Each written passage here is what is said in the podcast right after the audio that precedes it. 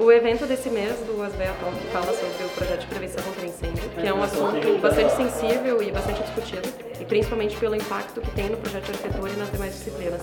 No Asbeia Talk de hoje eu vou falar sobre a minha visão técnica com a minha visão de sobrevivente do incêndio da Botkiss, para a gente poder conseguir perceber um pouco a importância das medidas de proteção contra incêndio, o que, que a legislação traz para nós e como, gente, como é fundamental a gente aplicar elas ah, nos nossos projetos sobre os tipos de processos, né? sobre os tipos de formas como a gente pode regularizar as edificações e quais as edificações que precisam de fato serem regularizadas no Corpo de Bombeiros do Rio Grande do Sul.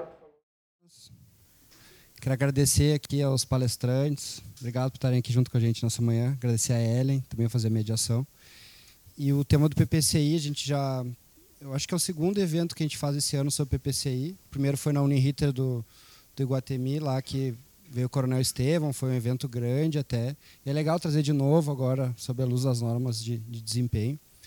Eu vou antes de passar para a Ellen, só eu acho que é importante a gente. Depois eu queria também a participação de todos para saber como que está como que está tá sendo a aceitação do, pelo mercado da lei que da lei KIS que até o final do ano ela precisa ser implementada. Então acho que essa discussão é importante para a gente saber se os condomínios, se as indústrias, se as escolas, hospitais, se todo o mercado, como o mercado em geral está se adequando a essa lei, se efetivamente vai acontecer essa implementação. A gente espera que sim, e a gente queria saber também o que que os, que que, que que os arquitetos, escritórios de arquitetura podem se beneficiar disso, se é um mercado que, que realmente vai, vai ter novas obras, vai ter qualificações, então eu, eu, acho que era importante conversar sobre isso também. Então agora eu passo a palavra primeiro para a Ellen, só para ela dar uma, passar uma mensagem e depois a gente segue o evento. Obrigado. Bom dia, o meu nome é Ellen, eu sou arquiteta da OSPA e eu vou fazer a mediação desse evento. Nós convidamos o Emanuel e a Luana porque são pessoas que são claramente capacitadas para falar sobre o assunto. Uh, nós convidamos vocês também a participar do grupo de normas das BEA. Muita gente tem perguntado, principalmente depois desses eventos, ah, até para esclarecer, a gente se reúne com uma frequência quinzenal lá no escritório no horário do meio-dia, né? Porque está todo mundo ocupado em horário comercial. E se vocês tiverem interesse também de fazer parte disso, por favor, falem com a gente no final do evento ou vamos conversando, assim, abrindo um canal de comunicação. É muito importante que tenha cada vez mais pessoas envolvidas no assunto. Uh, sobre PPCI, a gente acha que é um assunto que sempre é bastante discutido e que tem que ser discutido e cada vez mais. É, eu, particularmente, me ofendo quando vejo uma base de arquitetura que não respeita a PPCI. Acho que é fundamental e a gente até discutiu antes o quanto existe agora um movimento de, um, de que a arquitetura já parte já, já nasce considerando algumas condições de legislação específica. Bom, vou deixar vocês se apresentarem porque eu acho que nada melhor, né? Acho que a gente começa pela Luana, tá? Que tem, ela vai passar primeiro um grande panorama e depois o Emanuel que tem uma experiência bastante específica e a gente abre para um debate no final. A gente tem algumas perguntas pré-estabelecidas, porque a gente imagina que tem algumas curiosidades gerais. Tá? E aí, na sequência, por favor, participem. Tudo bem, pessoal? Tudo bem? Uh, já conheço a maioria aqui, eu acho, mas meu nome é Luana Ravanello. Posso levantar, Ellen? Ah, obrigada. Eu sou muito inquieta para ficar sentada. Tá, não, tranquilo. Depois eu sento também para responder as perguntas. Uh, eu sou engenheira civil e com pós-graduação em andamento em segurança contra incêndio, junto com o Emanuel. Né? Vamos falar rapidinho sobre panorama, não tenho muito tempo. Senão a Ellen já está me olhando aqui, a Ellen, a Ellen já está contando. Só que eu não consigo passar. Está desligado?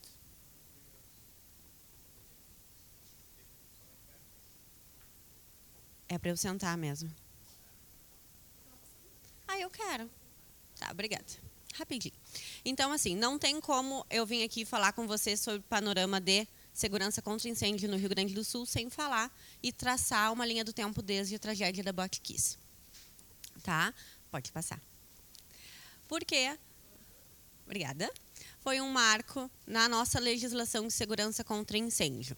Uh, a tragédia da Botkiss foi em janeiro de 2013. Depois o Emanuel está aqui para nos contar mais sobre ela, né? E como era antes? Antes a gente tinha uma lei estadual no Rio Grande do Sul, e mas cada cidade se portava, tinha seus procedimentos de formas diferentes. Então, depois, no mesmo ano, em 2013, em dezembro, uh, a gente teve a sanção da Lei 15 estadual, que veio para unificar os procedimentos em todo o Rio Grande do Sul. Só que dessa forma como veio, a Lei 15 estadual ela veio extremamente rígida. Por exemplo, ela não diferenciava edificações existentes anteriormente a ela de edificações novas. Então, todas as edificações deveriam, para se regularizar no Corpo de Bombeiros, atender à legislação de segurança contra incêndio. O que a gente sabe que é, uh, é, é, muito difícil, praticamente, em edificações uh, muito antigas, que não tem como ajustar, por exemplo, uma escada em leque em uma edificação com 10 pavimentos no centro de Porto Alegre. Não tem o que fazer em relação a isso. Então, desde 2013, a gente foi tendo várias flexibilizações, até que a gente teve a última flexibilização da lei estadual, que foi em setembro de 2016, ainda na era do Sartori. Né? Essa foi a última flexibilização. Desde então, a gente não teve mais alteração de lei e de decreto no Rio Grande do Sul. Pode trocar. E o que, que diz a nossa legislação atual?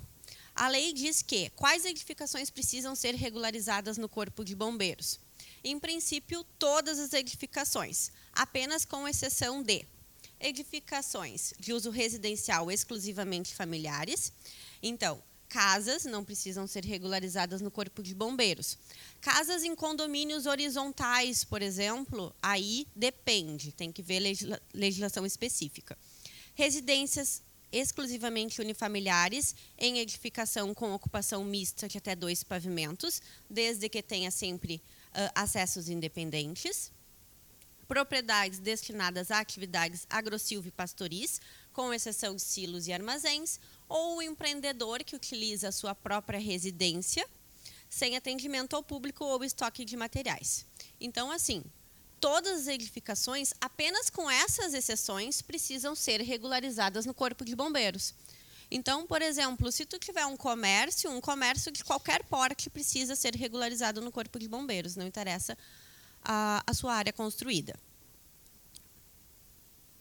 Tá? E regularização no Corpo de Bombeiros, a gente tem três tipos. Importante que até 2016, até a última flexibilização, a gente tinha só dois tipos. A gente tinha o PPCI completo e a gente tinha o simplificado. Em setembro de 2016 foi criado o simplificado do simplificado, que a gente chama de certificado de licenciamento do Corpo de Bombeiros. Tá? Hoje, tanto o certificado quanto o simplificado são de forma online. Tá? Então, eles não têm a fase de análise de projeto nem a fase de vistoria para a emissão tanto do certificado quanto do alvará simplificado. Né? O CLCB ele não tem uh, a exigência, o Corpo de Bombeiros não exige que seja encaminhado através de um responsável técnico. O CLCB pode ser encaminhado através do proprietário, né? Uh, assim como o simplificado risco baixo também pode ser encaminhado sem a exigência de um responsável técnico, engenheiro ou arquiteto. No simplificado risco médio, já surge a exigência de ser encaminhado através de um responsável técnico. E o PPCI completo já é em via física e tem aquela fase de análise, aquela fase de ir até SPI, protocolar aquela pasta, né? Não, aqui em Porto Alegre aquela fase de agendar o atendimento às sexta-feira às 10 horas da manhã. Você sabe como é que funciona lá no escritório? Para tudo. Tipo, 15 para as 10, assim, na, nas sextas-feiras, para tudo todo mundo faz o login no sistema e aí fica esperando virar, né? E aí tem alguns computadores que vira, para quem não agendou atendimento no corpo de bombeiros é assim mesmo, tá? Todo mundo é assim. Daí, quando tá 9h59, todo mundo fica ligado e, e vê qual computador vai virar a hora antes, para ver quem consegue agendar. Então, o PPC completo tem essa fase, tem a fase de protocolo que tu leva a pasta e protocola lá no corpo de bombeiros e depois a fase de vistoria para então liberação do alvará. Tá? Com algumas exceções, o CLCB é para edificações até 200 metros quadrados, dois pavimentos, e aí tem algumas exceções que esse resumo a gente fez e a gente tem lá no escritório em todos os painéis do escritório, porque eu acho super bom ter esse resumo, fica bem claro. O simplificado até 750 metros quadrados, três pavimentos, risco baixo ou médio, com exceção de clubes sociais, centros de tradições, que é até 1.500 metros quadrados, e os demais casos ficam no PPCI completo. Certo? Obrigada. Pode passar. Não é só comigo. deu, deu. Tá. E aí, o que, que acontece com aquelas edificações que já estavam ou em fase de projeto ou em construção anteriormente à lei? Né? A sanção da lei foi 26 de dezembro de 2013, então essa é a nossa data referência. Uh, eu posso comprovar a existência dessas edificações através desses documentos, como edificações existentes regularizadas ou não regularizadas. Pode passar. Porque edificações existentes em relação à lei possuem prazos para adaptação dos sistemas no local. Tá? Então, se eu tiver uma edificação que é existente, a partir da aprovação do projeto, que é o CA, eu tenho prazos para adequação dos sistemas no local. Tenho até 30 dias para extintores, sinalização e treinamento, até um ano para saídas, iluminação, alarme e detecção e plano de emergência, e até dois anos para as demais medidas, como, por exemplo, sistemas hidráulicos sob comando e automáticos. No entanto, existe uma data limite para instalação de todas as medidas, que é 27 de dezembro de 2019. Então, é, a lei traz aqueles prazos, só que trazia muito tempo atrás, né? E já colocava a data limite para dezembro de 2019. Eu lembro que a gente lia e pensava, não, mas é até dezembro de 2019. Passava muito rápido, né?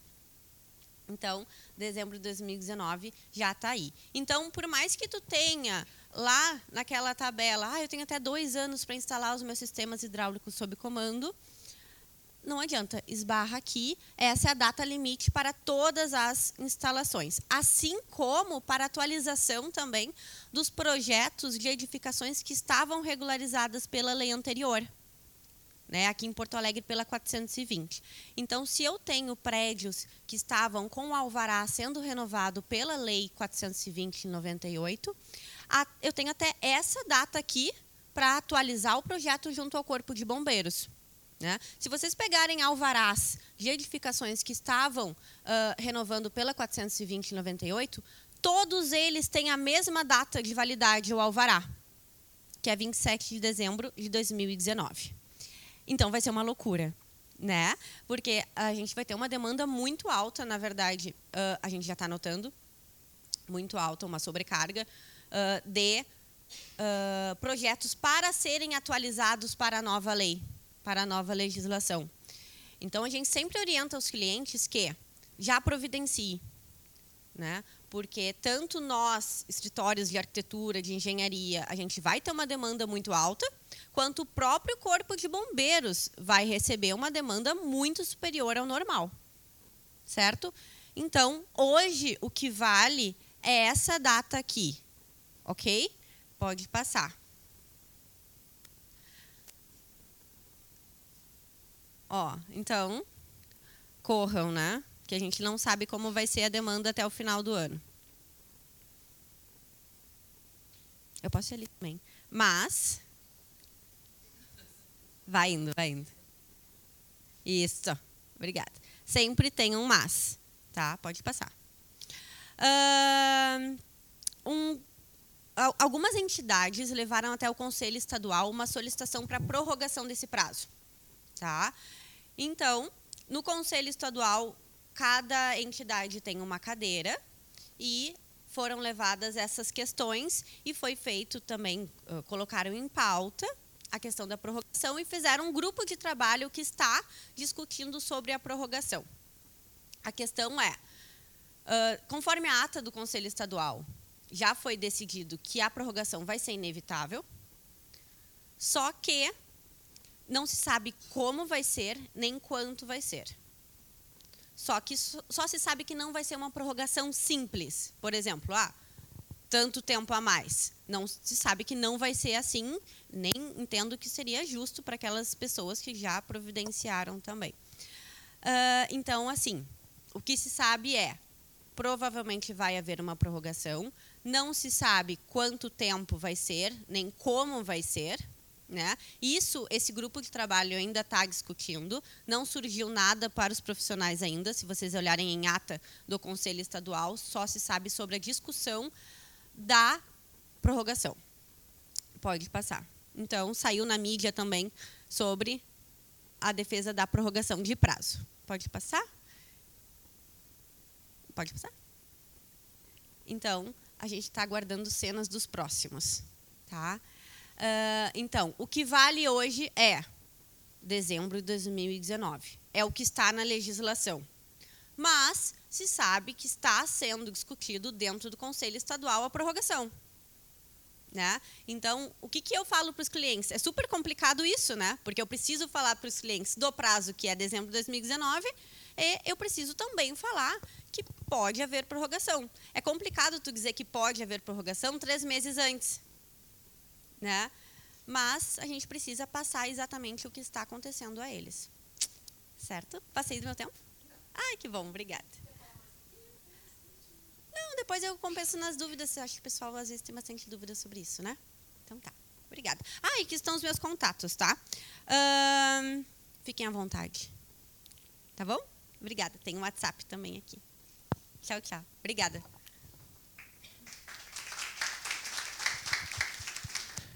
Eu sou eu, o Emanuel, sou um dos sobreviventes da Botiquis, uh, eu e meu irmão gêmeo.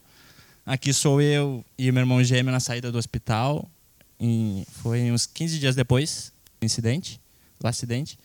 Originalmente eu cursei engenharia de Minas na URGS, me formei, mas eu estava durante o curso quando aconteceu essa, essa tragédia, daí eu não quis concluir o curso para terminar, porque eu já estava meio. Depois eu quis para essa área de proteção contra incêndios, porque meu pai já foi bombeiro muitos anos. Engenharia de Minas eu já queria casar, daí eu não queria viajar, que na área de mineração tem que viajar. Aí eu fui para a área de incêndio por todos esses motivos. Daí eu fiz segurança no trabalho e agora estou fazendo junto com a Luana e nosso amigo Ricardo ali uma pós-graduação na URGS de Engenharia de Segurança contra Incêndios. Claro. A ideia aqui de fazer essa apresentação é para sair um pouco das questões abstratas das normas, das legislações de proteção contra incêndios e ver o que é um incêndio, quais são as causas, trazer as informações das normas para a realidade de um incêndio, fazer esse mix. Uh, porque as normas são muito distantes, são muito prescritivas, e muitas vezes a gente acha que não é necessário algumas medidas, ou acha que já é o suficiente outras. E aí aqui eu consigo fazer um contextualizar as medidas de proteção contra incêndio na situação real do, do evento. Santa Maria é uma cidade localizada na região central do estado, e ela se, basicamente a, a população dela é, é estudantes da questão universitária ali da UFSM e militar. Então todo o público da cidade é um, uma população flutuante por jovens, pelos militares que têm 18, 19, 20 anos e por estudantes que têm até casa de 30 anos na grande maioria. Pode passar. Então, o incêndio da Boate Kiss, ele foi traumatizante em escala nacional por ser por, pelo número de mortos, e sendo jovens, e por ser uma tragédia de segundo maior número de mortes no, no Brasil. Só fica atrás do incêndio que teve em Niterói, em 1961, no, no Circo Grano-Americano. E essa repercussão foi tanta que ela causou, além da nossa legislação estadual de proteção contra incêndio no mesmo ano, de 2013, como também ela veio em, em março de 2017 a Lei Federal 13425, que no âmbito nacional obriga que as prefeituras elas passam a ser responsáveis pelos alvarás de liberação uh, do, do sistema de proteção contra incêndio. Pode passar. Originalmente a casa ela foi construída na década de 50 com um layout, uma arquitetura para ser um depósito de, de bebidas e foi até os anos 2000 quando ela passou para ser uma escola preparatória de cadetes. Então, de um depósito ela passou para um, uma sala de aula com alteração de layout. E foi até o ano de 2019, 2009, onde ela teve uma nova reforma para ser uma casa noturna e que nesta reforma ela conseguiu o alvará do Corpo de Bombeiros na época. pelo sistema SIGPI. Era, um, era uma legislação antiga da, das 897, que pela fragilidade do sistema, embora seja, ela necessitaria de um PPCI na forma completa, por ser uma, um local de reunião de público F6, eles conseguiram alvará de forma simplificada, sem RT. Então, foi isso que aconteceu, pela fragilidade do sistema. Pode passar. Aqui era a vista isométrica da casa noturna. Aqui foi a região do palco onde a banda estava apresentando. E aqui era onde eu estava. E foi aqui que teve o princípio do incêndio, o início do incêndio. E aqui era onde eu estava localizado com meus irmãos e minha turma. Pode passar. Pode passar. Aqui era uma planta baixa que eu peguei na internet e fiz algumas alterações para adequar, porque essa planta originalmente era de 2009. E aí eu peguei ela, após uma reforma que ela teve, para adequar como estava na casa noturna. Então aqui era o palco, a pista principal, o salão central, e aí tinha uma área VIP aqui, banheiros, aqui era cozinha com outro bar, aqui mais banheiros, aqui a área mais administrativa com copa e caixa. E eu estava localizado aqui. Pode passar. Palco, banheiros, os bares, cozinha, copa, caixa um outro palco secundário que não estava sendo utilizado e as áreas VIPs com menor população. Pode passar. Mais ou menos aqui dá 26,45 metros. Utilizando a norma na época, que era válida 9077, a população para essa área que eu calculei aqui deveria ter no máximo 760 pessoas. Porém, no local se estima que tivesse mais de mil, 1.050, 1.100 pessoas. Então, a população do ambiente, que era para ser de 700 pessoas, estava 40% a mais do que era permitido. Ali no palco foi colocada uma espuma de poliuretano, porque teve um taque do Ministério Público por causa do, da vizinhança e por causa do som. Então o proprietário da casa noturna fez um isolamento acústico ali com uma espuma de poliuretano somente no palco. E o restante do que a, que a maioria das pessoas pensam não tinha o isolamento acústico ele não era por espuma ele era com lã de vidro e gesso aqui a gente consegue verificar aqui era o gesso por causa da fuligem da fumaça está preto e ali a lã de vidro localizada aqui uma outra vista que os frames onde estava o gesso e a lã de vidro localizado pode passar e aqui era a vista do palco lá na frente onde teve o foco inicial do incêndio Aqui a gente consegue verificar ó, as espumas, aqui era um tecido e tinha uma espuma aqui atrás, e aqui em cima também tinha um duto de ar protegido com uma espuma. Pode passar. Aqui era uma outra região mais na frente aqui que tinha não tinha era feito por madeiras, a gente percebe que não teve incêndio, somente ficou chamuscada por causa da fuligem. Pode passar. E aqui era a localização onde eu estava, nesse bar na vista da porta para o bar. Eu estava relativamente perto. E a vista de onde eu estava aqui para a saída. Ali já era a saída. Bom, pode seguir. Agora a gente vamos conhecendo a cara a casa noturna, vamos ver as medidas que deveriam estar no local e o que, que aconteceu. De acordo com a legislação da época, a 10897, comparando com a legislação atual, a nossa legislação atual para esse tipo de local de reunião de público, categoria F6, ela incorporou mais medidas proteção contra incêndio, inclusive com novas tecnologias, que é o controle de materiais de acabamento. E tantas outras, com brigada de incêndio, alarme de incêndio, detecção e controle de fumaça. Em princípio, olhando a lei antiga, 10897, ela parece simples, simplificada do que deveria ser. Mas, pode passar?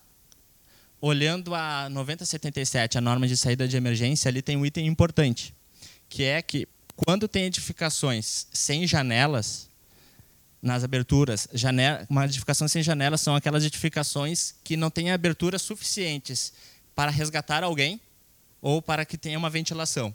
Esses tipos de edificação para locais de reunião de público, segundo, seguindo a 9077, deveria ter, pode passar, controle de fumaça e chuveiros automáticos. Aqui. Isso aqui, às vezes, passou meio despercebido. Numa revisão até da apresentação que eu revisei e descobri esse item.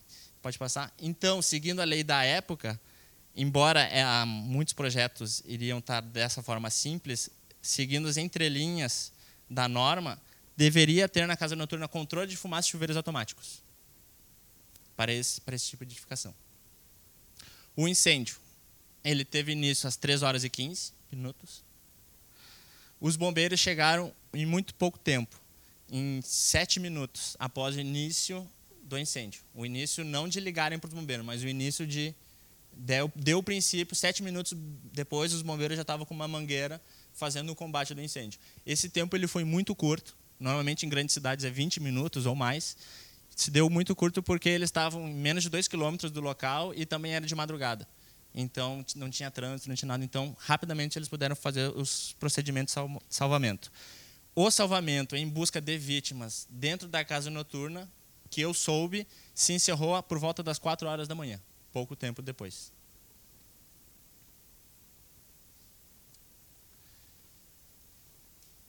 o início do incêndio.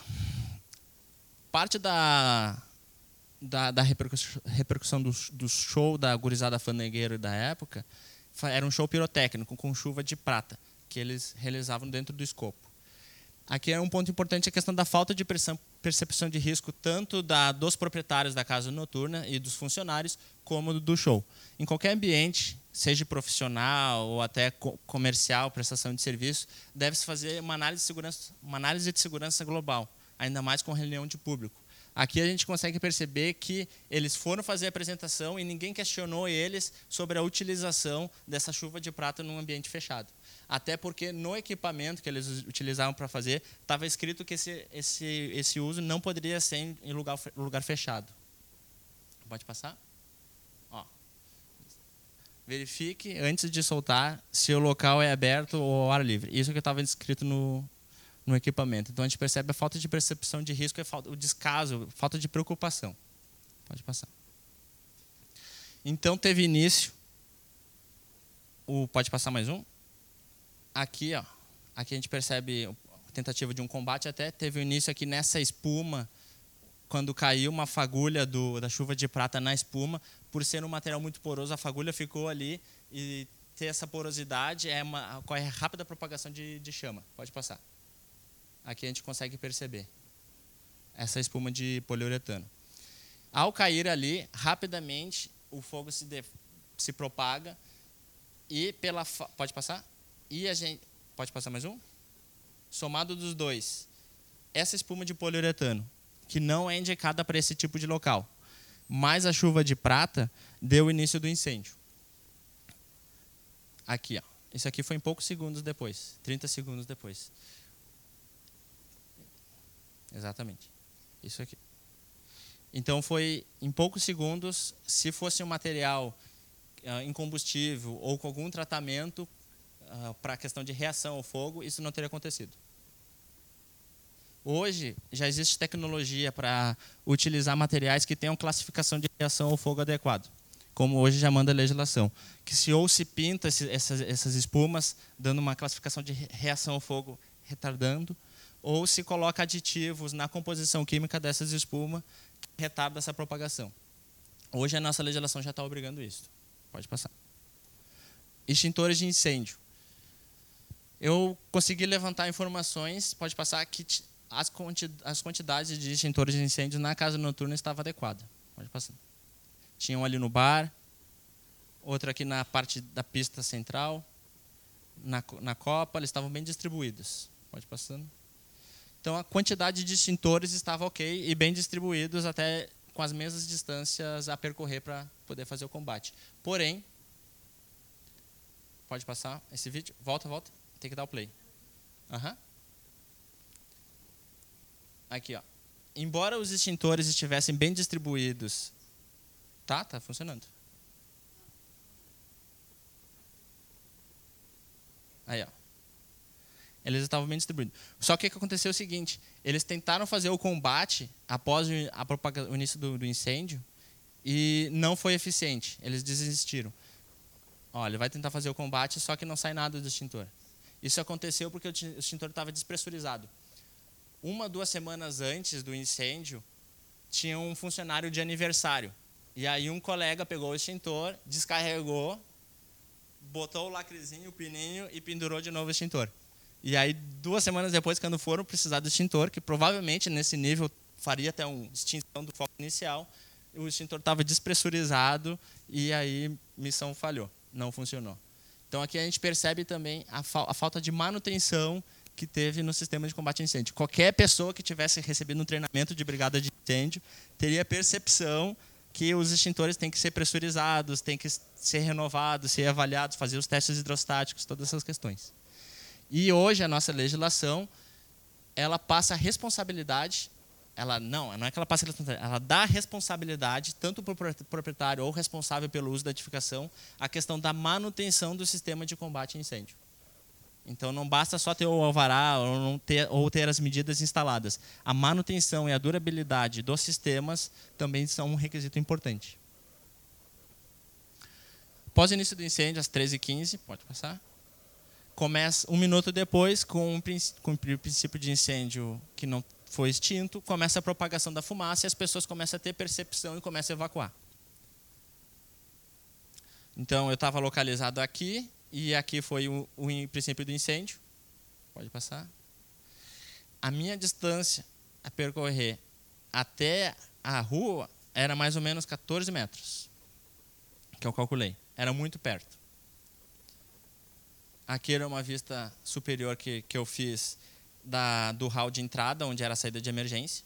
E aí a gente consegue perceber ó, que tinha barras aqui, ó, de isolamento. Tinha um hall aqui e as portas e as portas elas se sobrebatiam, ó. Aqui, por exemplo, ela não tinha todo o vão livre. Ela ficava fechada e aqui essas duas portas se batiam também. Pode passar. Primeira coisa, a 9077 ela diz que deve nesse tipo de local deve ter duas saídas o mais afastado possível entre si. Aqui, em certo sentido, teria duas saídas. Quem fez o projeto original. Mas olhando, elas é uma só saída. Então, isso é um ponto importante. Só tinha uma saída de emergência. E elas estavam muito próximas. Pode passar? O vão livre aqui ó, era de 1,75m. Pode passar? Que para 760 pessoas, originalmente, seria 8 unidades de passagem. Só que nestas medidas aqui, para 760 pessoas, se precisa 8 unidades de passagens. No local, nessas medidas aqui, tem 6 unidades de passagem. Pode passar. Só que no local tinha mais que 760 pessoas, tinham 1.050, 1.100 pessoas. Então seriam necessários 11 unidades de passagem para que todo mundo pudesse evacuar. Porém, pode passar, ainda no local havia uma barra na, bem na frente da porta, que era utilizada para fazer o escoamento das pessoas direto para o caixa. Em vez de elas virem pra, direto dessa porta, elas deveriam fazer uma volta para ir direto para o caixa. Então, tinha esse guarda-corpo metálico. Pode passar? Pode passar. Então, na realidade, o vão livre era de 2 metros. Pode passar. Para, que dá ao todo 4 unidades de passagem. Então, tinha menos de 35% de área, de espaço suficiente para a adequada evacuação das pessoas. Bom, então aqui estava a barra, o barramento e teve o início do incêndio. Pode passar. E eu estava localizado ali. No início do incêndio, somente essas pessoas conseguiam perceber que deu deu-se o foco inicial de incêndio, porque o som ainda estava acontecendo e ainda a, iluminação da festa também estava acontecendo. Então, só as pessoas que tinham contato visual direto com o incêndio conseguiam identificar. Então, essas começaram a fazer a evacuação. Pode passar. Então, aqui a gente percebe a falta de alarme de incêndio que fez no local. Porque o correto é ter uma botoeira, um acionador manual aqui no bar, onde um funcionário, ao verificar o incêndio, poderia acionar e ter alguma automação, onde desliga as luzes da casa noturna, entra as luzes de emergência, tem alguma, alguma sirene ou alarme, para que todas as pessoas na casa noturna consigam identificar o, o incêndio e consigam fazer uma evacuação com calma. Pode passar.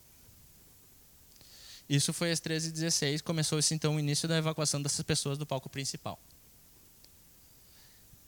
30 segundos depois, as demais pessoas começaram a perceber que também estava correndo incêndio. No início se achou que era uma briga e depois que se percebeu a fumaça, as pessoas começaram a fazer uma evacuação.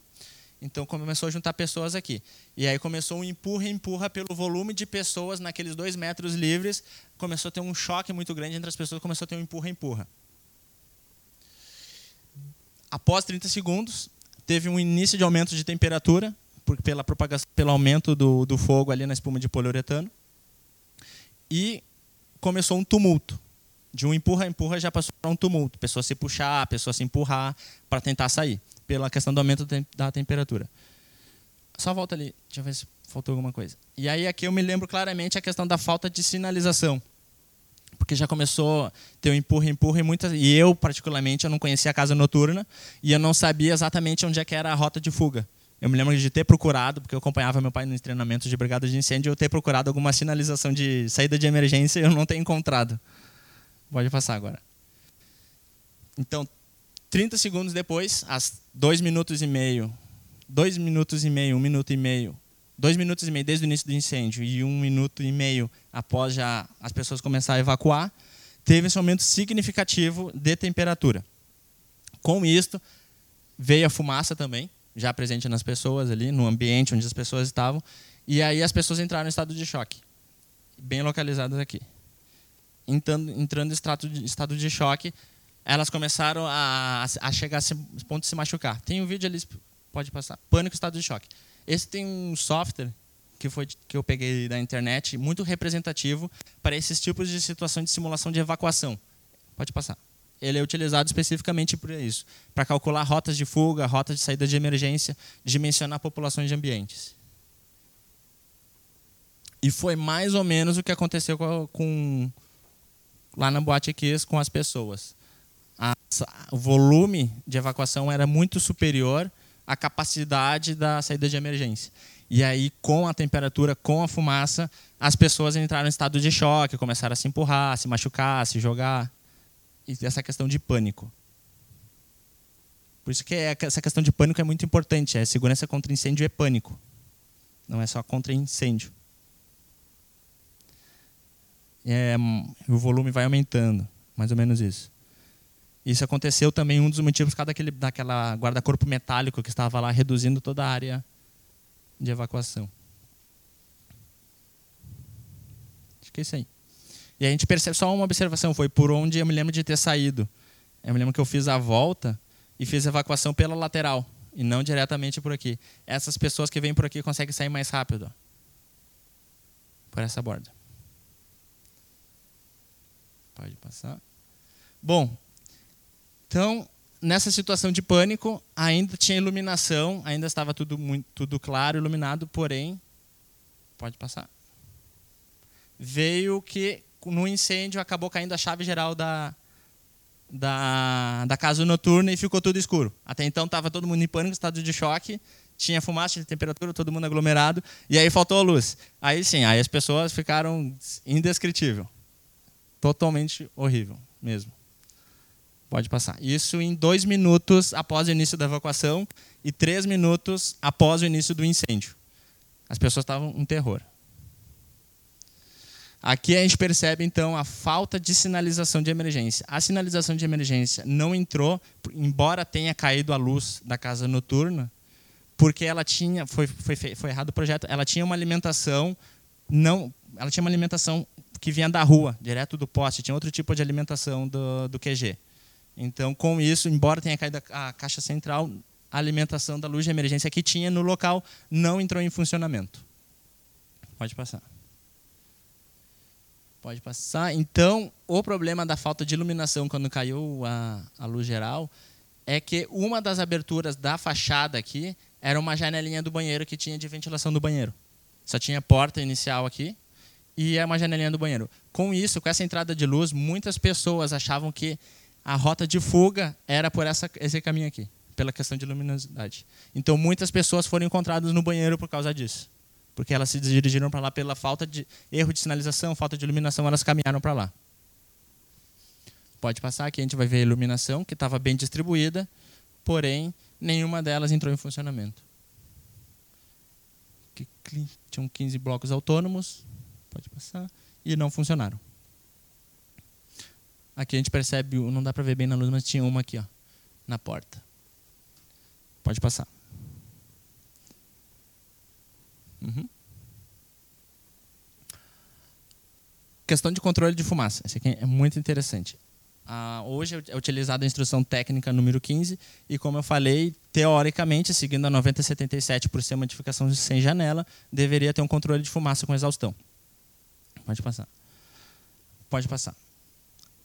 A casa noturna ela tinha uh, grande capacidade de climatização. Ela tinha muito insuflamento de ar por dutos centrais localizados aqui na região central, no palco, aqui onde tinha espuma de poliuretano, pode passar em outros locais. Esses dutos eles eram centrais e tinham muita força de insuflamento de ar, porém eles não tinham exaustão de ar. Então o ar ele só, só entrava e só saía o ar quando se abria a porta da frente. Então ali dentro da casa noturna gerava uma pressão positiva muito grande. Pode passar. Só se abria o ar quando só saía o ar quando se abria a porta principal de vez em quando, porque originalmente ela ficava sempre fechada, só no fluxo de pessoa que ela abria. E aqui a gente consegue ver o duto central. Pode passar? Bom, agora linkando as duas coisas, com, com a questão do, do início de incêndio, a fumaça, e o controle de materiais de acabamento. Aqui na frente é onde se deu o início do incêndio e é onde ele ficou concentrado. O fogo ele não se espalhou pelo restante da casa noturna. Ele só ficou no palco principal. O restante era lã e vidro. Então, pode passar? Essa fumaça gerada aqui, com o início do incêndio, ela começou a se propagar de pouco em pouco. E, ao mesmo tempo, a casa noturna estava sendo insuflada de ar. Pode passar? Ali. 13 e 16. Pode passar? Então, ela começou a gerar a fumaça aqui no palco principal de pouco em pouco. Porém, ela foi começando a se espalhar. Porém, quando se abriu a porta da frente para poder fazer a evacuação das pessoas, pela diferença de pressão interna da casa noturna com a porta aberta, todo o ar ele foi saído para cá. Com, com esse deslocamento de ar, ele arrastou essa fumaça gerada aqui no palco e essa fumaça ela foi justamente para onde as pessoas estavam saindo. E por ser um duto central também, de cima para baixo, a fumaça ela não ficou em cima, que é a tendência do calor ele subir. A fumaça ela foi jogada para baixo e ela ficou numa altura totalmente homogênea da camada respirável das pessoas, e justamente por onde as pessoas estavam saindo. Então, isso essa questão da fumaça também foi muito significativa para que teve um alto número de óbitos em poucos minutos, em dois, três minutos. E com essa fumaça também aconteceu alguns fenômenos de flame over, que é quando a camada da fumaça ela recebe um pouco de, de oxigênio e ela tem uma certa temperatura, ela não entra totalmente em ignição, mas trechos dela dão flames, flames de temperatura e fogos. Tanto é que eu queimei meu braço, tem alguns relatos de pessoas que viram clarões esporádicos na casa noturna. Então isso foi um dos efeitos também pelo deslocamento da fumaça, próxima à saída com, com oxigênio. Pode passar? Então a conclusão é que Tendo um controle de materiais de acabamento adequado, provavelmente aquela chuva de prata lá atrás não teria permitido entrar em ignição aquela espuma de poliuretano. Se tivesse uma brigada de incêndio treinada com um extintor, após o início do incêndio, provavelmente o fogo teria sido extinto com um extintor pressurizado adequado. Se tivesse uma saída de emergência adequada, bem dimensionada, com duas saídas, com uma população bem dimensionada, com controle também, talvez todo mundo teria saído com, com segurança. Se tivesse uma iluminação adequada, uma sinalização, as pessoas talvez não teriam entrado em estado de choque, não teriam se deslocado ao banheiro por uma rota errada. Se tivesse detecção e alarme, as pessoas que estavam nos ambientes mais atrás saberiam do incêndio, não iam ficar retardadas para trás. E fica a questão do sprinklers, que é a, traz a 9077 para a questão de ambientes sem janelas. Então, se tivesse seguido, provavelmente também não teria acontecido. E é isso, a apresentação.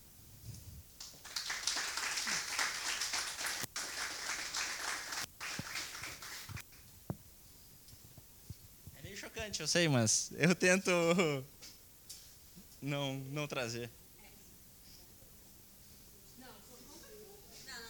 Ah, é, não botei o bônus, tá, o bônus. O bônus é o... Eu, eu esqueci de... eu só vinha pra Bota cá. no microfone, senão não...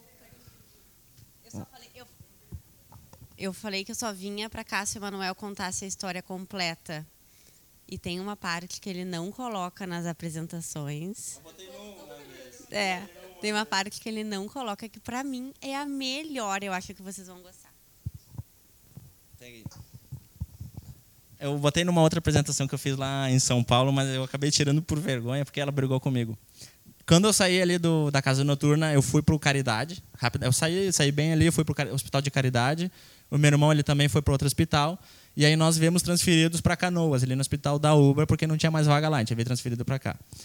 E aí a gente começou todos os tratamentos e tudo mais. E eu tinha umas queimaduras no braço ali que eu comentei do flame over que eu queimei. Pelo fluxo de calor queimei meu braço. E aí o grupo de pele do hospital começou a me atender a fazer meus curativos. E uma das enfermeiras que fazia os curativos era a Mirelle e hoje é minha esposa. ah, é, e a Antônia pode nascer a qualquer momento. Estamos com 38, 37 semanas. É isso? Talvez na semana que vem a gente tenha que substituir o Emanuel pelo Sim, Celestino em Caxias, porque a partir de agora é, por minutos. É. A gente está acompanhando também. Ah, bom, muito obrigada. Ainda bem que eu já conheci o conteúdo da tua palestra, porque eu fico bem impactada.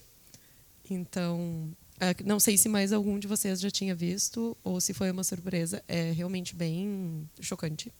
Tá- Um momento assim que eu fiquei passando slide assim só. Ah?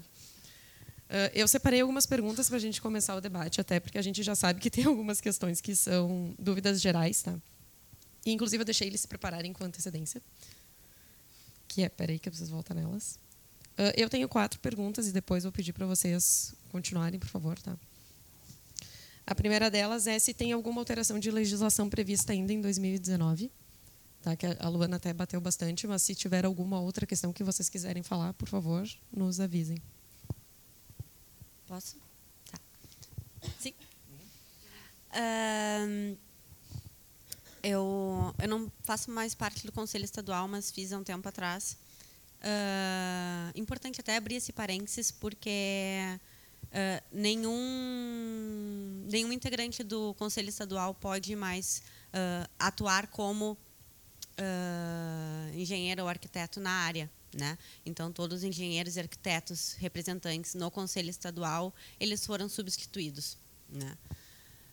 Bom, fechando parênteses. Oi?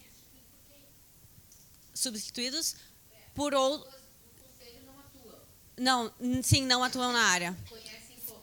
Pois é. Não, eu concordo, eu concordo contigo, tá? Mas existia na Constituição do Conselho existia lá um artigo que falava que qualquer pessoa ah, que representasse entidades no Conselho não poderia atuar na área. E aí foram as próprias entidades substituíram por outros colegas com conhecimento na área, mas que não atuam. Né? Então, isso já foi questionado o Corpo de Bombeiros. Toda vez que a gente encontra eles, a gente questiona, porque realmente só quem está, às vezes, na linha de frente né, ah, conhece os problemas. O que, que a gente faz hoje? Esses colegas que estão lá representando, a gente ah, passa as informações para eles, né? Na medida do possível é o que a gente é o que a gente pode fazer. Mas eu concordo realmente que ah, ia ser interessante se os profissionais pudessem participar. Pessoal, é importante Considerando dizer, que tá? o Emanuel estava no local, Uhum. entendo eu que ninguém, além dele, mais do que ele, saiba, né? Pelo menos eu acho que conversar com ele deveriam, né? Porque é, é- é- é contraditório.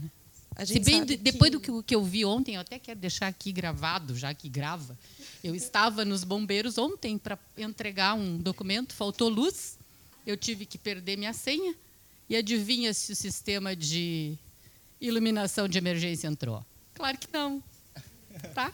Assim, a gente Obrigada. sabe que PPCI é um assunto bastante sensível, tá? A nossa ideia hoje não é causar polêmica ou denegrir o trabalho dos profissionais que são envolvidos. Então a gente trabalha, a gente está tentando manter uma linha assim. A gente também não, claro, não concorda com muita coisa, mas a gente enxerga que um caminho bem apropriado é a gente tentar se aproximar cada vez mais.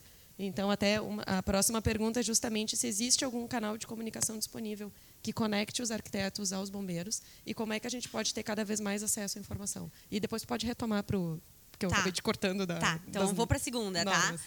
Ah, assim, ah, teve um evento semana passada, não sei se alguém estava lá da Sociedade de Engenharia, né? Normalmente esses eventos, ah, engenheiros e arquitetos ah, vão, né? E são convidados também.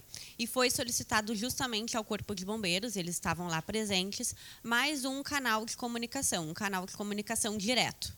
Né? Hoje, a gente tem as consultas técnicas ao Corpo de Bombeiros. Infelizmente, em Porto Alegre está demorando né, o agendamento.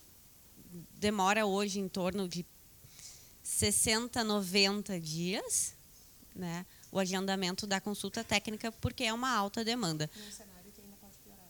É importante dizer que a tendência até o final do ano é aumentar a demanda, obviamente por causa do fim do prazo. Uh, então, o que, a gente tem os eventos. Então, semana passada também teve um evento no CAL, né, uh, na Sociedade de Engenharia, que o Corpo de Bombeiros sempre uh, participa quando possível. A gente tem também vários grupos de colegas, né, que a gente tenta se ajudar ao máximo. Eu acho que os profissionais dessa área são bem unidos. Eu acredito que o pessoal se ajuda bastante. Então, se alguém quiser também contato de algum grupo, eu estou à disposição. Meu WhatsApp estava ali, mas posso passar de novo também. Uh, então é isso. Existe uma solicitação já ao Corpo de Bombeiros para que tenha um canal de comunicação direto, tá? Mas hoje não tem. E as consultas técnicas em outras cidades, cidades uh, Canoas, Esteio, a gente tem uma comunicação um pouco mais rápida com eles, porque eles têm uma demanda menor também, né?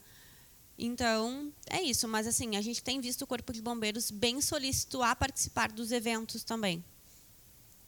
Uh, sobre a pergunta anterior, a alteração de legislação, né? Isso, preferencialmente ainda em 2019 ou o que tem por vir num horizonte próximo. É, há um tempo atrás a gente tinha um horizonte sobre a alteração das resoluções.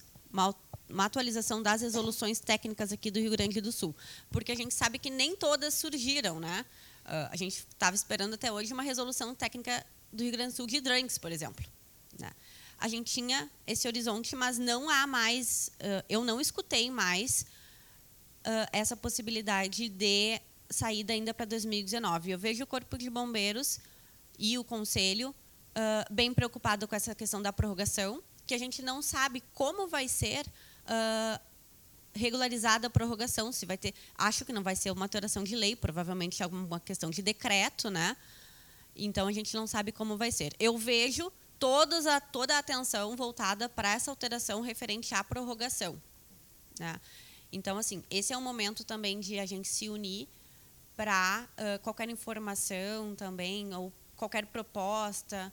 A gente, é um momento de união bastante. Desses eventos são muito importantes até o final do ano para passar informações, para alinhar as informações com todos os responsáveis técnicos também. É isso, Manuel. Eu estou falando, mas pode falar. Ah, não, só uma observação também que além das, das legislações estaduais aqui do Corpo de Bombeiros do Rio Grande do Sul, existem essas normas da BNT, que elas também estão em revisão, e até eu participo de uma, de um grupo de trabalho que é da norma de selagem, de compartimentação contra incêndio. E ela é aberta ao público, qualquer um pode, pode participar, a gente incentiva que os clientes participem, que é no caso, por exemplo, construtoras, arquitetos, projetistas finais, os técnicos, que são os projetistas de contra-incêndio, os fornecedores de produtos, os laboratórios, o corpo de bombeiros. Então, na parte da BNT, há sempre um diálogo muito grande e sempre se incentiva muito isso. E elas também sempre estão em revisão. E isso pode impactar também nos nossos projetos aqui, que as nossas leis de incêndio chamam para essas normas da BNT. Então, é, é importante também estar atento a essas mudanças também já que tu falou da norma, eu lembrei das instruções técnicas de São Paulo, que na verdade tem uma atualização de 2019 e também é importante atualizar em todos os nossos projetos porque tem algumas diferenças pequenininhas nelas, né? Então, e a gente sabe que aqui no Rio Grande do Sul, dependendo da medida, a gente usa tanto as resoluções do Rio Grande do Sul quanto as NBRs ou as instruções de São Paulo, né? Dependendo do caso, conforme a resolução de transição manda. Então, tem que estar ligado também nessas atualizações de 2019 da IT, São Paulo, das ITs. Isso, e se eu não me engano, me corrija se estiver errado, em São Paulo, a, as instruções técnicas elas vão para consulta pública. Então, as pessoas podem, podem ler, fazer uns comentários antes de entrar em vigor. Porque teve é, a última foi em 2011, depois 2018 e agora 2019. E elas vão para consulta pública e as pessoas podem fazer as observações e comentários mais ou menos como é na BNT acredito que quando a gente tiver alteração de resolução técnica aqui no Rio Grande do Sul vai ser algo semelhante. Eu não sei se vai ser consulta pública no, no site ou se vai ser entre os profissionais envolvidos também. Mas acredito que vá para consulta também. Quando for atualizado, né? Tem mais uma questão que tu até chegaste a comentar, a Luana, principalmente na apresentação, é se existe alguma previsão, expectativa de redução de prazo de aprovação, alguma alteração de sistema ou de itens a serem vistoriados. Tu chegou a comentar lá no início que agora a gente tem muito possivelmente uma dificuldade grande de tramitação porque vai ter muito volume, mas se existe alguma consideração nesse sentido, ah, vamos trocar para o digital, vamos de repente, eh, solicitar menos material antes, depois? Se tem algum movimento nesse sentido? É, existe um movimento uh, de implantação de um sistema completamente digital, que seria o SOL, né, Sistema de Licenciamento Online, mas a gente não tem maiores informações sobre prazo. Né? Uh, em relação ao final do ano, a gente sabe que vai ter um aumento na demanda. Uh, vai variar também dessa questão da prorrogação, mas algum aumento na demanda com certeza vai ter, assim como já está tendo, né? Então, acho que o Manuel pode dizer também, a gente sente bastante o aumento na demanda referente aos clientes, às procuras que eles nos fazem, porque os alvarás estão vencendo, né? Os alvarás anteriores da lei estão vencendo agora final do ano. Mas uh, alguma informação prática sobre redução nos prazos a gente não tem. E a minha última pergunta é se vocês têm visto algum avanço no sentido dos fornecedores estarem mais regulamentados quanto à PPCI, se tem visto que está tendo mais uh, procura por laudos, se está tendo mais uh, eficácia dos laudos, se está tá vendo que os profissionais estão procurando por isso. Os fornecedores, né? Isso agora, por exemplo, no, no, que veio aqui no estado muito forte é a questão de novas matérias de proteção contra incêndio como compartimentação, controle de materiais de acabamento, segurança estrutural. Boa parte desses fornecedores são muitos, muitas vezes de fornecedores internacionais. E aí a gente carece aqui no Brasil de normas próprias nesses sentidos. E agora que as normas estão começando a surgir. E, os, e também a gente também estava carecendo muito de laboratórios. Até então o laboratório de ponta no Brasil que tinha era somente o IPT em São Paulo. Aí agora a Unicinos também ela está muito forte nisso. Nos últimos anos ela investiu bastante e eles também estão com um laboratório de ponta muito grande agora. Então mais e mais os fornecedores estão se adequando para as nossas legislações e nossas normas e também os clientes também estão começando a ter essa percepção de que precisam comprar produtos certificados com certificação em metro ou, ou certificação ABNT. Não basta só ter um laudo, por exemplo. Agora é importante ser certificado, como manda a nossa legislação tanto a nossa legislação como em outros estados, manda que os produtos instalados sempre sejam certificados. Então, os laboratórios estão dando para isso, os fornecedores estão dando para isso. E até as normas. Né? A gente sempre convida, agora está sendo uma norma de, de selagem, por exemplo, que eu participo. A gente sempre convida para as pessoas participar, para todo mundo participar, para andar junto. Eu acho que a exigência de controle de materiais de acabamento e revestimento, em especial aos arquitetos, uh, ela é bem impactante, né? Então, logo que saiu a exigência do laudo, uh, os arquitetos ou quem trabalhava especificando materiais sofria bastante, porque tinha que especificar materiais com laudo e os fornecedores eram poucos que tinham, né? Então, por causa dessa exigência, uh, eles, os fornecedores estão se certificando e tendo laudo dos seus materiais. Então, no começo teve bastante problema, né? Então, por exemplo, lojas de shopping, por exemplo, que os shoppings já pela nova legislação precisa, todas as lojas internas precisa de controle de materiais. Então, para fazer, eu vi casos, por exemplo, de uma loja que fez revestimento com papel de parede, né? Chegou na hora da liberação do shopping, solicitou laudo de controle de materiais, aquele papel de parede não tinha o laudo, tiveram que fazer um tratamento superficial no papel de parede que não deu certo, porque estragou o papel de parede, tiveram que tirar tudo. Né? Então, essa é a importância de, quando especificar materiais, já cuidar para que esse fornecedor tenha o laudo. É só ela comentou agora que eu lembrei também de um, de um caso que eu peguei. Que eu estava comentando contigo a importância do, do projeto arquitetônico sempre andar junto com as outras matérias, inclusive com a matéria de incêndio. Começa no arquitetônico o projeto, projeto de toda edificação, todo o projeto, e terminando no arquitetônico de novo. Uns tempo atrás a gente fez um trabalho, no, não vou dizer quem, numa construtora. A gente fez um trabalho de compartimentação e tal, para o fogo não se propagar entre os pavimentos, foi legal. E aí a gente entregou a obra e daí dois meses depois a cliente me liga, bah, Emanuel, nem sabe o que aconteceu, ninguém me avisou. Eu revesti toda a minha fachada de ACM e ninguém me falou que tinha, ser, tinha que ser com controle de materiais de acabamento. Ter essa retardância. Né? Aí ficou. Então a importância disso, de buscar apoio com empresas de incêndio, consultoria nisso, pedir laudos, pedir para o fornecedor. E nesse caso, eu me lembro que ela comentou que o fornecedor viu o projeto dela e sabia que a nossa legislação precisa de, nas fachadas, ter classificação de reação fogo e o fornecedor não falou nada também. Mas isso já está mudando. Com a norma de desempenho, está vindo muito forte nisso, que as edificações têm que ter desempenho, têm que ter laudos, têm que ter normas. É, essa inclusão da fachada no controle de materiais foi feita em 2018, né, na atualização da Instrução Técnica de São Paulo de 2018. Depois daquele incêndio que teve lá em Londres, justamente no ACM da fachada. E aí eles incluíram aquela coluna de fachada. Antes era só uh, pisos e divisórias e teto e forro. Daí eles incluíram a fachada ali. Uh, mais alguma coisa? É, eu, particularmente, fico muito triste de a gente só acrescentar alguma coisa como medida protetiva depois que acontece algum estrago. Né? Eu sou partidária da prevenção, então é, sempre me assusta muito ver que a gente espera acontecer. Mas, enfim. Lembrei que eu ia falar. Na verdade, assim, olha, o que acontece bastante é que segurança contra incêndio tem que ser visto desde a concepção do arquitetônico. Acontece muito lá no escritório de a gente receber arquitetônicos em que assim distância máxima a percorrer ou quem sabe a quantidade de saídas a gente acaba inviabilizando o arquitetônico e trazendo um retrabalho muito grande para quem teve para quem fez a concepção do projeto. Então o, como a gente trabalha lá a gente recebe o arquitetônico faz uma pré-análise de qualquer inviabilidade e encaminha de volta para o arquiteto né, antes de elaborar de fato o projeto de segurança contra incêndio. O quanto a gente conseguir uh, conversar sobre o projeto. Quanto mais cedo, menor a probabilidade de um retrabalho. Eu sei que faz muita diferença para vocês isso. É. Não, mas, uh, mas realmente, né? Eu sei o, o trabalho que é que vocês têm para gerir, para conceber um projeto.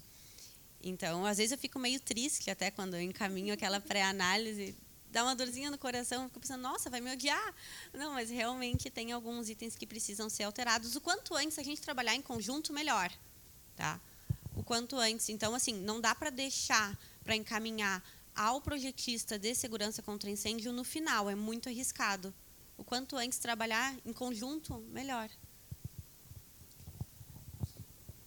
A vantagem da gente ter estrangulado vocês na apresentação é que agora a gente tem bastante tempo para debate, tá? Então, se vocês uh, tiverem alguma questão específica, por favor, participem.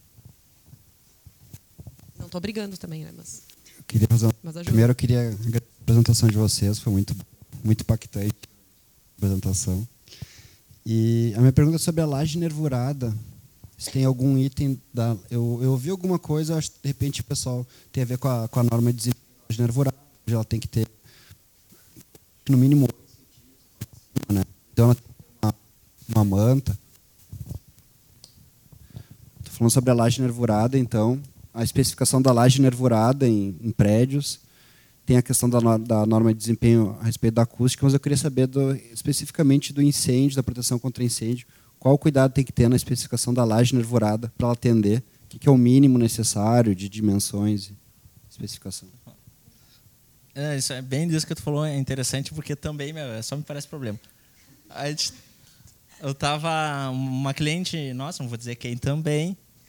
Ela a mesma, né? Não, não, é outra. É outra, é outra. Ela faz projeto estrutural e ela sempre fez e tal, ela faz faz décadas que ela faz projeto estrutural e sempre foi fazendo, seguindo um programa dela de computador.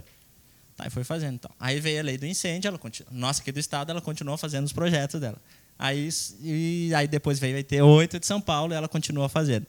E aí eu fui ver os tempos dela que ela estava dando de resistência ao fogo, que é aqueles tempos TRRF, né, tempo de resistência ao fogo. Estava dando estranho, daí eu comparava com a nossa tabela da IT8 de São Paulo e não dava. Aí eu veio perguntar para ela, tá, mas vem cá, como é que tu faz esses cálculos aí de redução? Tu usa a IT8? Não, eu só uso o software. Tá, e o software, qual que tu usa? O que, que o software usa como parâmetro? Ah, é NBR 14432, não é IT8.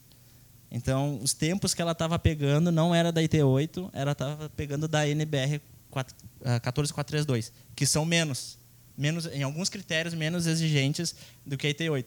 E ela fez alguns projetos. E era justamente sobre laje nervurada que ela estava fazendo. O que é importante considerar na, na laje nervurada especificamente é que essa, um, essa dimensão mínima ela fica ao capeamento.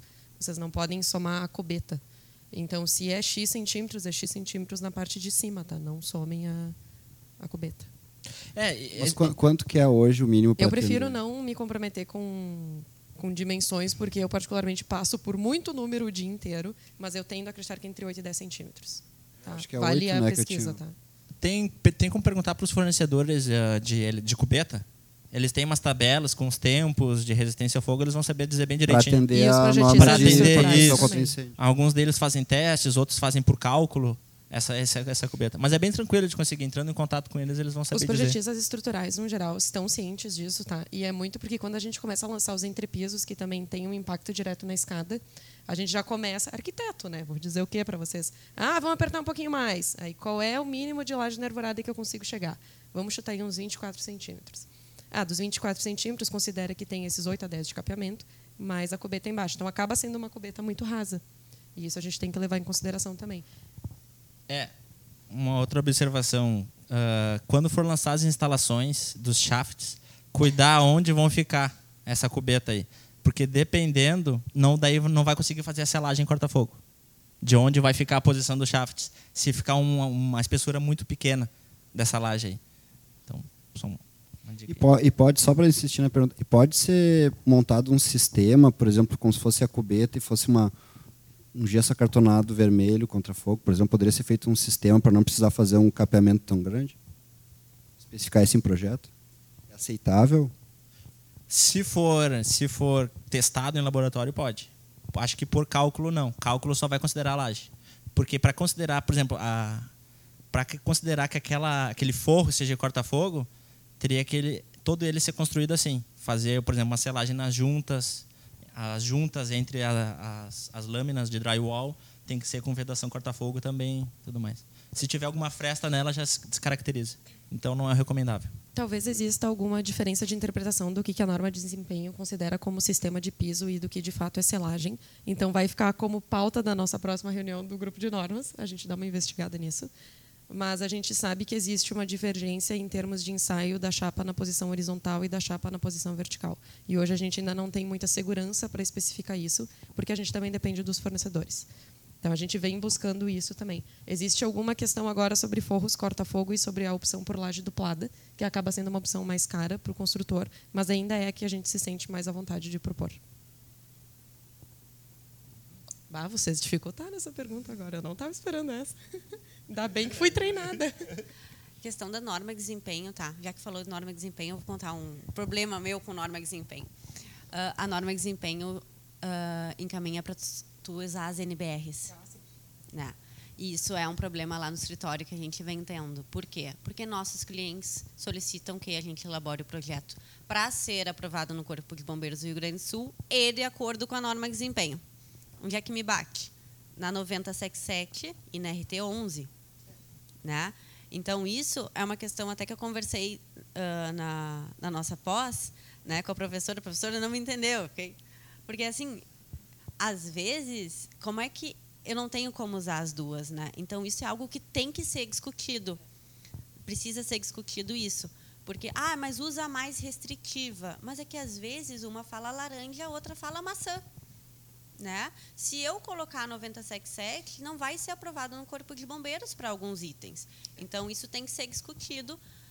Ah, eu entendo que, para saídas de emergência, né, a nossa legislação, o que, que a gente deve utilizar?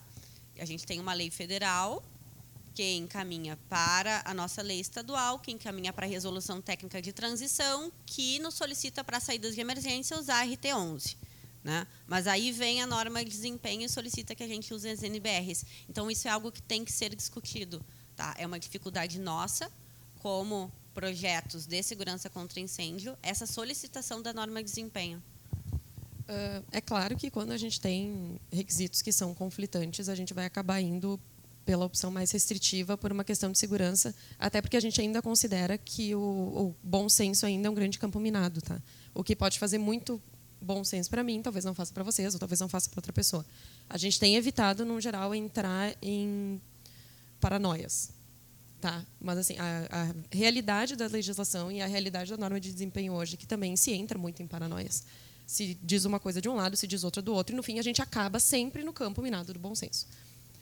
Uh, o que a gente se preocupa especialmente é de, que PPCI é uma das disciplinas que tem mais impacto, principalmente em segurança. Então, ir pelo mais restritivo acaba sendo bastante apropriado, mas não é necessariamente o melhor, às vezes. E também não faz sentido em algumas situações.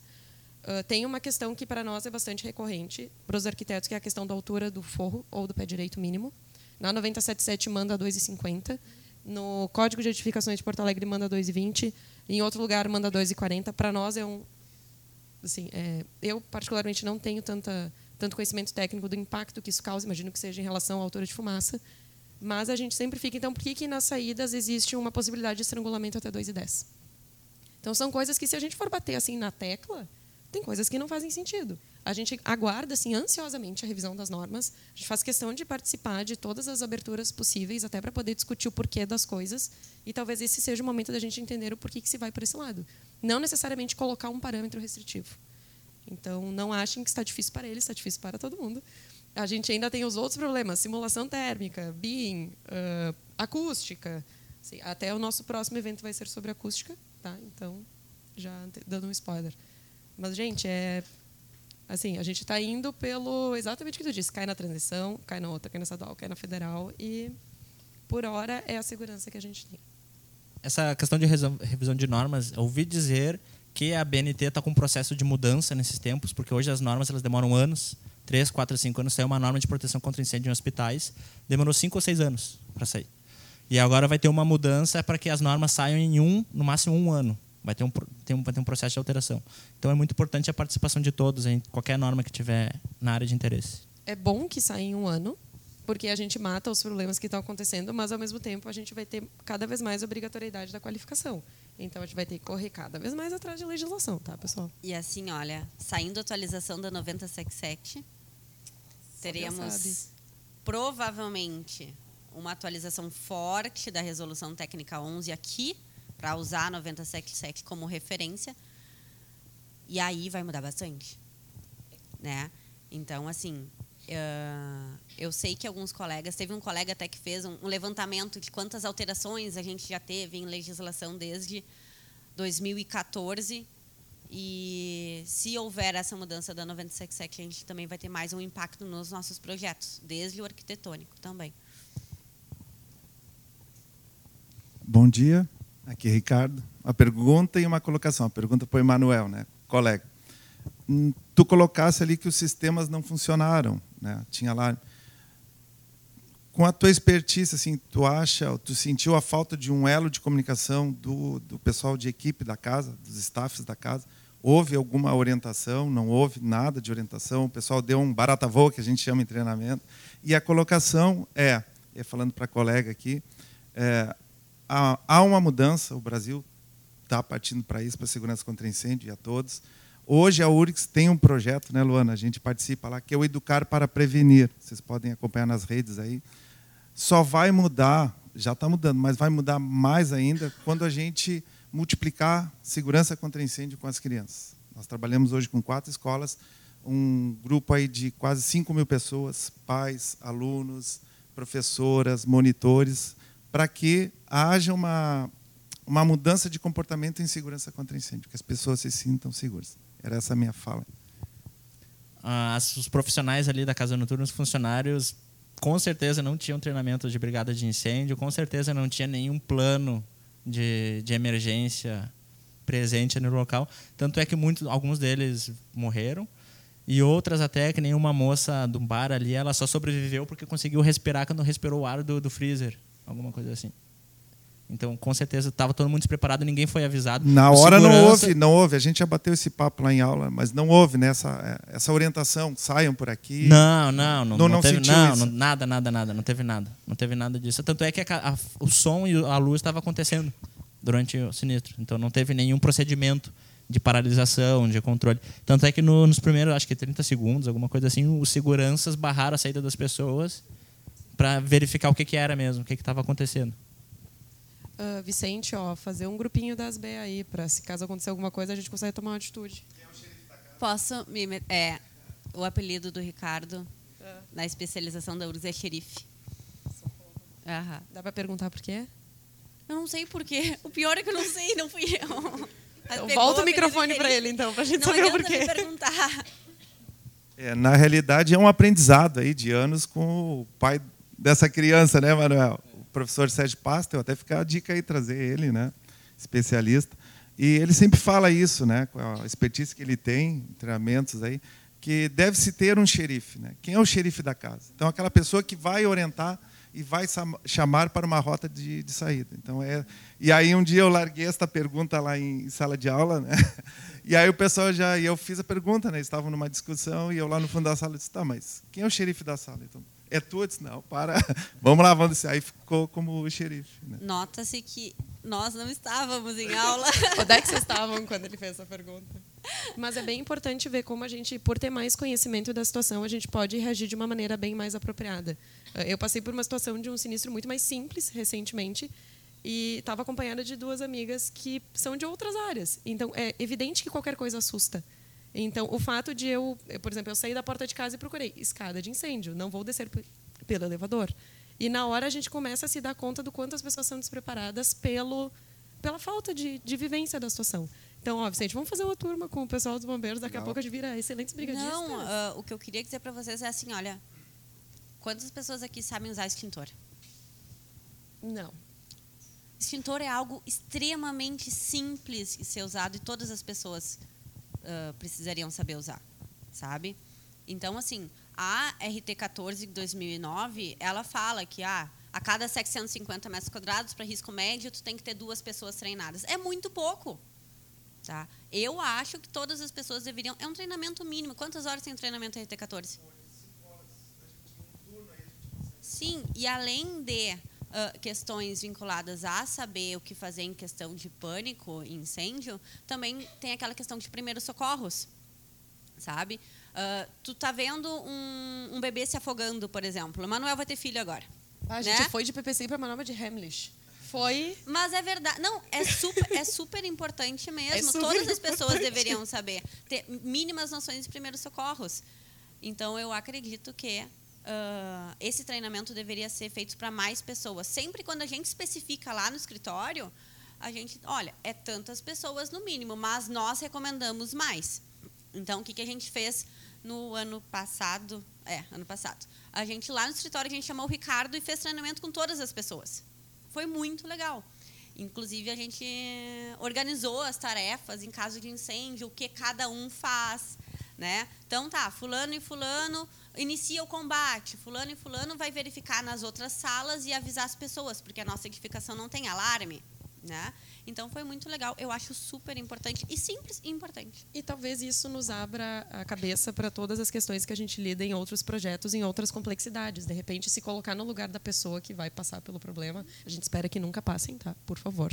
Mas Uma- caso aconteça. Uma coisa que eu acho importante, eu tu falou de escola, me lembrei, eu fiz um, faz um tempo já, mas num projeto de uma escola. Era uma adaptação, me lembrei que a gente conversou ali fora também. E aí ele tinha já hidrante, só que era o hidrante aquele antigo com aquela mangueira de, de tecido, né?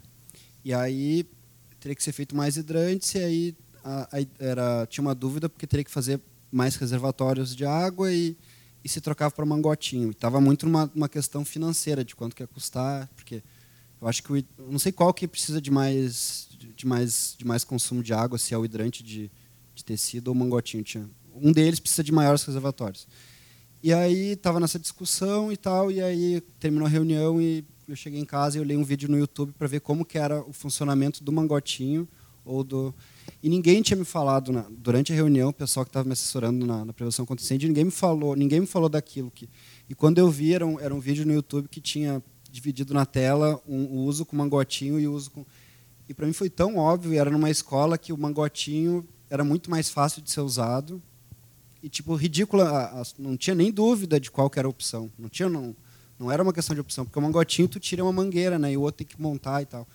E aí eu acho que vocês também têm esse na hora ninguém tava só numa dúvida financeira de que que ia custar menos, mas eu acho que se alguém tivesse falado naquela hora ali, olha, se não estão, a gente está perdendo tempo aqui porque é muito mais simples usar o mangotinho do que usar e aí eu acho que também passa por vocês passar um pouco disso para a gente no- nos projetos que às vezes né, a gente não, não se dá conta porque é tanta coisa para ser pensado, mas naquele momento ali faltou a pessoa que está me assessorando me passar essa, essa informação. Eu tenho um cliente que tem uma frase excelente que é economizar é comprar bem. Então, se vocês quiserem. Sim, de fato. É, ali era o uso, o uso é tão fácil, mas para a gente saber é tão difícil, porque né, a gente não sabe tudo, então. Sim. Mas se alguém explicasse, olha, o mangotinho, não, não tem nem por que especificar essa mangueira de tecido mais. Eu, uh, quinta e sexta da semana passada, estava em Santa Maria, dando um curso na UFSM, e eu passei esse vídeo. Na verdade, são duas mulheres, né? Uh, divide a tela ao meio, são duas mulheres uh, e elas iniciam juntas e uma tem que usar o sistema de mangotinhos e a outra tem que usar o sistema de drugs. E aí tu vê a diferença, tem um, é esse, né? Tem um, um tempo ali rolando, se alguém quiser o link eu posso encaminhar também. Uh, sim, é, o que acontece conosco muitas vezes é que a gente começa a ficar muito técnico. Né? Uh, muitas vezes a gente quando lida com projetos, passa o dia inteiro projetando, projetando, projetando, a gente começa a ficar muito técnico. É essencial que nós, técnicos, tenham convivência muitas vezes com pessoas que passaram por isso, para a gente lembrar por que a gente projeta. Qual é a função do nosso trabalho? Né? Porque segurança contra incêndio não é apenas um complementar. Na verdade, é algo para a segurança das pessoas que vão habitar e ocupar aquela edificação. Eu acho que toda pessoa que trabalha com isso, de tempos em tempos, ela tem que ir renovando esse entendimento, sabe? Porque uh, pode quer falar? Ah, tá. Uh, porque realmente a gente vai ficando muito técnico com o tempo e é, e é fundamental isso. Eu sinto falta, tá? Te falo lá no escritório de tempos em tempos, porque a gente mostra as coisas e as pessoas não têm ideia da importância daquilo que elas estão projetando. Então, Emanuel, se quiser fazer treinamento lá no escritório, de tempos em tempos faz um treinamento recorrente. Não, só comentar aqui uma observação também, é que essas normas e as legislações elas exigem o um mínimo. Não é às vezes o elas exigem o um mínimo de forma ainda universal. Então sempre é importante ver para cada edificação, que nem tu foi ver, tá, mas o que é mangotinho para a escola? Ah, o recomendável, a gente percebe que é o mangotinho.